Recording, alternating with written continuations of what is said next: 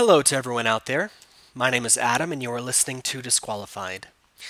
Last time on the podcast, we looked at God's work of bringing about a new Passover in Jesus, even when the leaders of God's people intended to destroy him.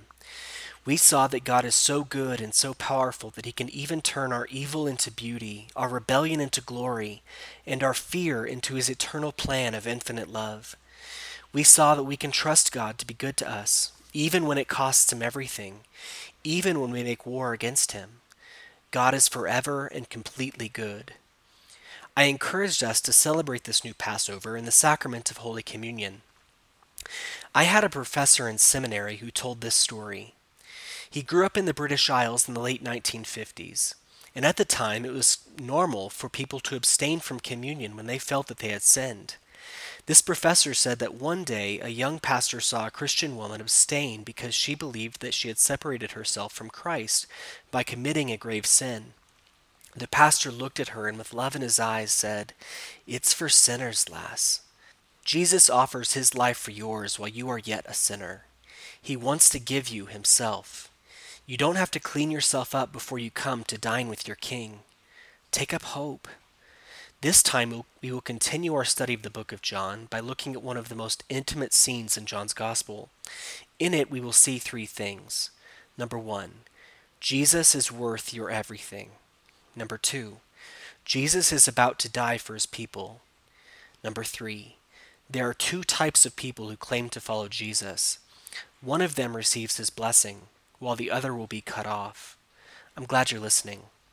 If you have a Bible, join me in John chapter 12, verses 1 through 10. Today I'll be reading from the ESV. Six days before the Passover, Jesus came therefore to Bethany, where Lazarus was, whom Jesus had raised from the dead. So they gave a dinner for him there. Martha served, and Lazarus was one of those reclining with him at table. Mary therefore took a pound of expensive ointment, made from pure nard, and anointed the feet of Jesus, and wiped his feet with her hair. The house was filled with fragrance of the perfume. But Judas Iscariot, one of the disciples, he was out, about to betray him, said, Why was this ointment not sold for three hundred denarii and given to the poor? He said this not because he cared about the poor, but because he was a thief, and having charge of the money bag, he used to help himself to what was put in it. Jesus said, Leave her alone, that she may keep it for the day of my burial. For the poor you will always have with you but you will not always have me. When the large crowd of the Jews heard that Jesus was there, they came, not only on the account of him, but also to see Lazarus, whom he raised from the dead. So the chief priests made plans to put Lazarus to death as well, because on the account of him many of the Jews were going away and believing in Jesus. The word of the Lord. Our text today begins six days before the Passover. We are now within the last week of Jesus' earthly life. There are 21 chapters in John's Gospel, and eight of them occur within this final week. I think we are to understand that this week is what the Gospel is all about. All of Jesus' words and signs have thus far been pointing to these seven days. We can't quite tell what happened on which day, but we know from history that Jesus was crucified on either a Thursday or a Friday in late March or early April in the year 33 CE. The events we read about today likely occurred on the previous Friday or Saturday. John frames this week within the Passover. John wants his readers to know that what Jesus is about to do is theologically analogous to the, that event within redemptive history. Jesus is about to rescue his people. He's about to set us free from slavery to sin, death, and the devil. We sold ourselves into captivity to death and the devil, but Jesus is about to buy us back. He's about to make war on the powers and lead his people out of their service into a place where they can worship him in spirit and truth. We didn't deserve his love. It's all grace. It's all unmerited kindness. He will shine in the darkness, and the darkness will not overcome it. Jesus comes to Bethany again, the place where he raised Lazarus from the dead. This is also significant, and I'll tell you why in a few minutes. Lazarus' family and the community wanted to honor the victorious king, and so they gave a feast. The text said that Martha was serving, like she often did, and Lazarus was reclining at table with Jesus. If you feel like you are often in the kitchen instead of at the party, know that Jesus loves you. He values your quiet service. He values your inclination to make sure that everyone is taken care of. What Martha did is just as valuable as what Mary was about to do. There are no small Christians. Jesus sees you. He created you to be you. He loves it when you act out of your particular gifting to serve Him and others. In the ancient Near East, men reclined at the dinner table. This custom came from the Passover celebration, when the Lord commanded his people to recline while they ate to proclaim that they are free. While he should have been in the grave, because of Jesus, Lazarus was able to feast in freedom. John means for his readers to know that Jesus is about to free his people. Here comes a beautiful scandal. Mary, the sister of Lazarus, took about 327 grams, or 11 and a half ounces, of pure, expensive perfume and dumped it on Jesus' feet. It was customary for the lowest servant to wash the feet of the guests at dinners. Remember, this was a time before regular baths or even closed toed shoes. Feet were dirty. They had been walking in the dust and animal excrement. They were sweaty and smelly. But instead of letting a servant simply wash Jesus' feet, the hostess willingly spilled almost a year's wage worth of perfume on Jesus' feet. She didn't spray it in the air. She didn't spray herself to make herself presentable to the Messiah. She anointed Jesus' feet. John means for us to see that Jesus is worth the best that we can give him. He gave his all to us. In response, we give him all that we are and all that we have. Mary didn't stop with anointing Jesus' feet. Instead of taking a towel from her waist, she begins to dry Jesus' feet with her hair. This hasn't changed much in the past 2,000 years. In ancient Near Eastern cultures, a woman's hair was her glory. Dignified women typically wore their hair up. They let their hair down for their husbands.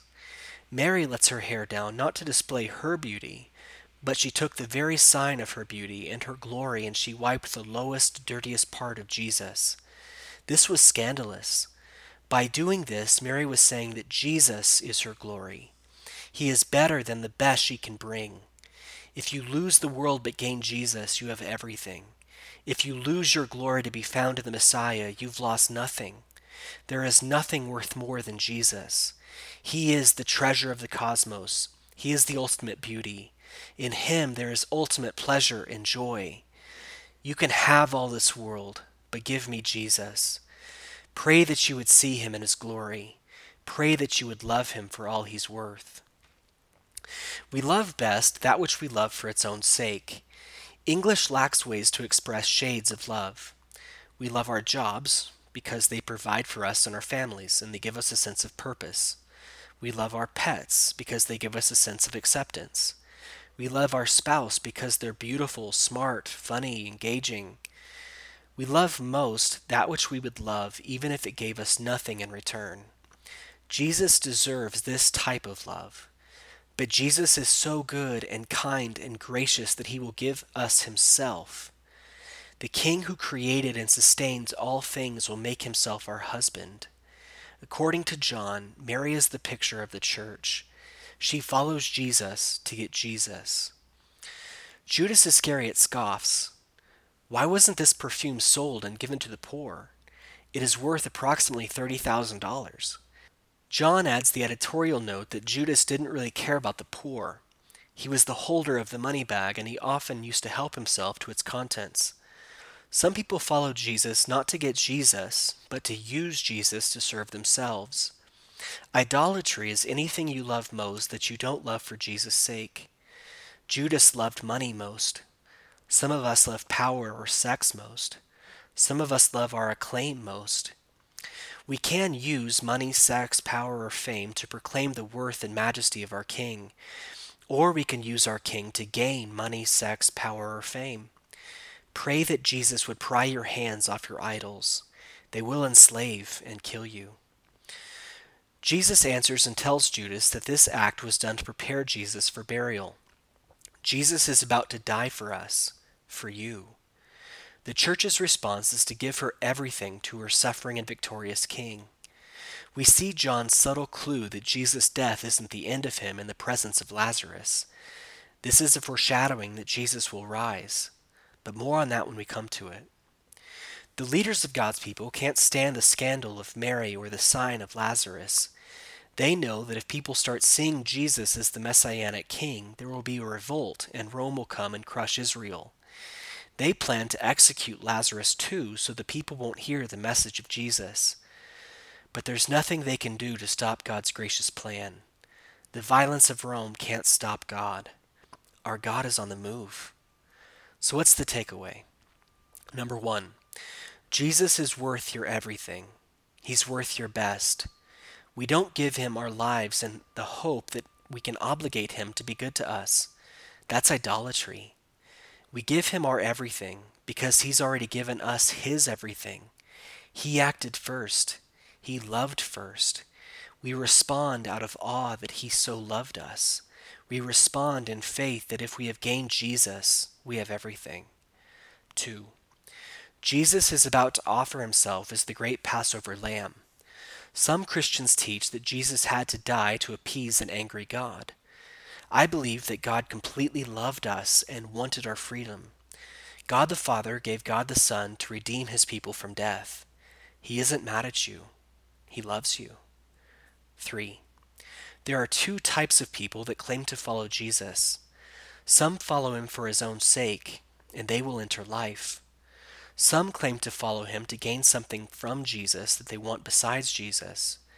In seeking their life, they will lose it. If you want life, come to Jesus for Jesus' sake. He will give you Himself, the source of life, truth, beauty, goodness, pleasure, and joy. 4. There's nothing that can stop our King from being gracious to us. There's no evil plan that can thwart our God. No sin of man nor power of hell can snatch us from His loving hands. Thanks for listening. This is Disqualified.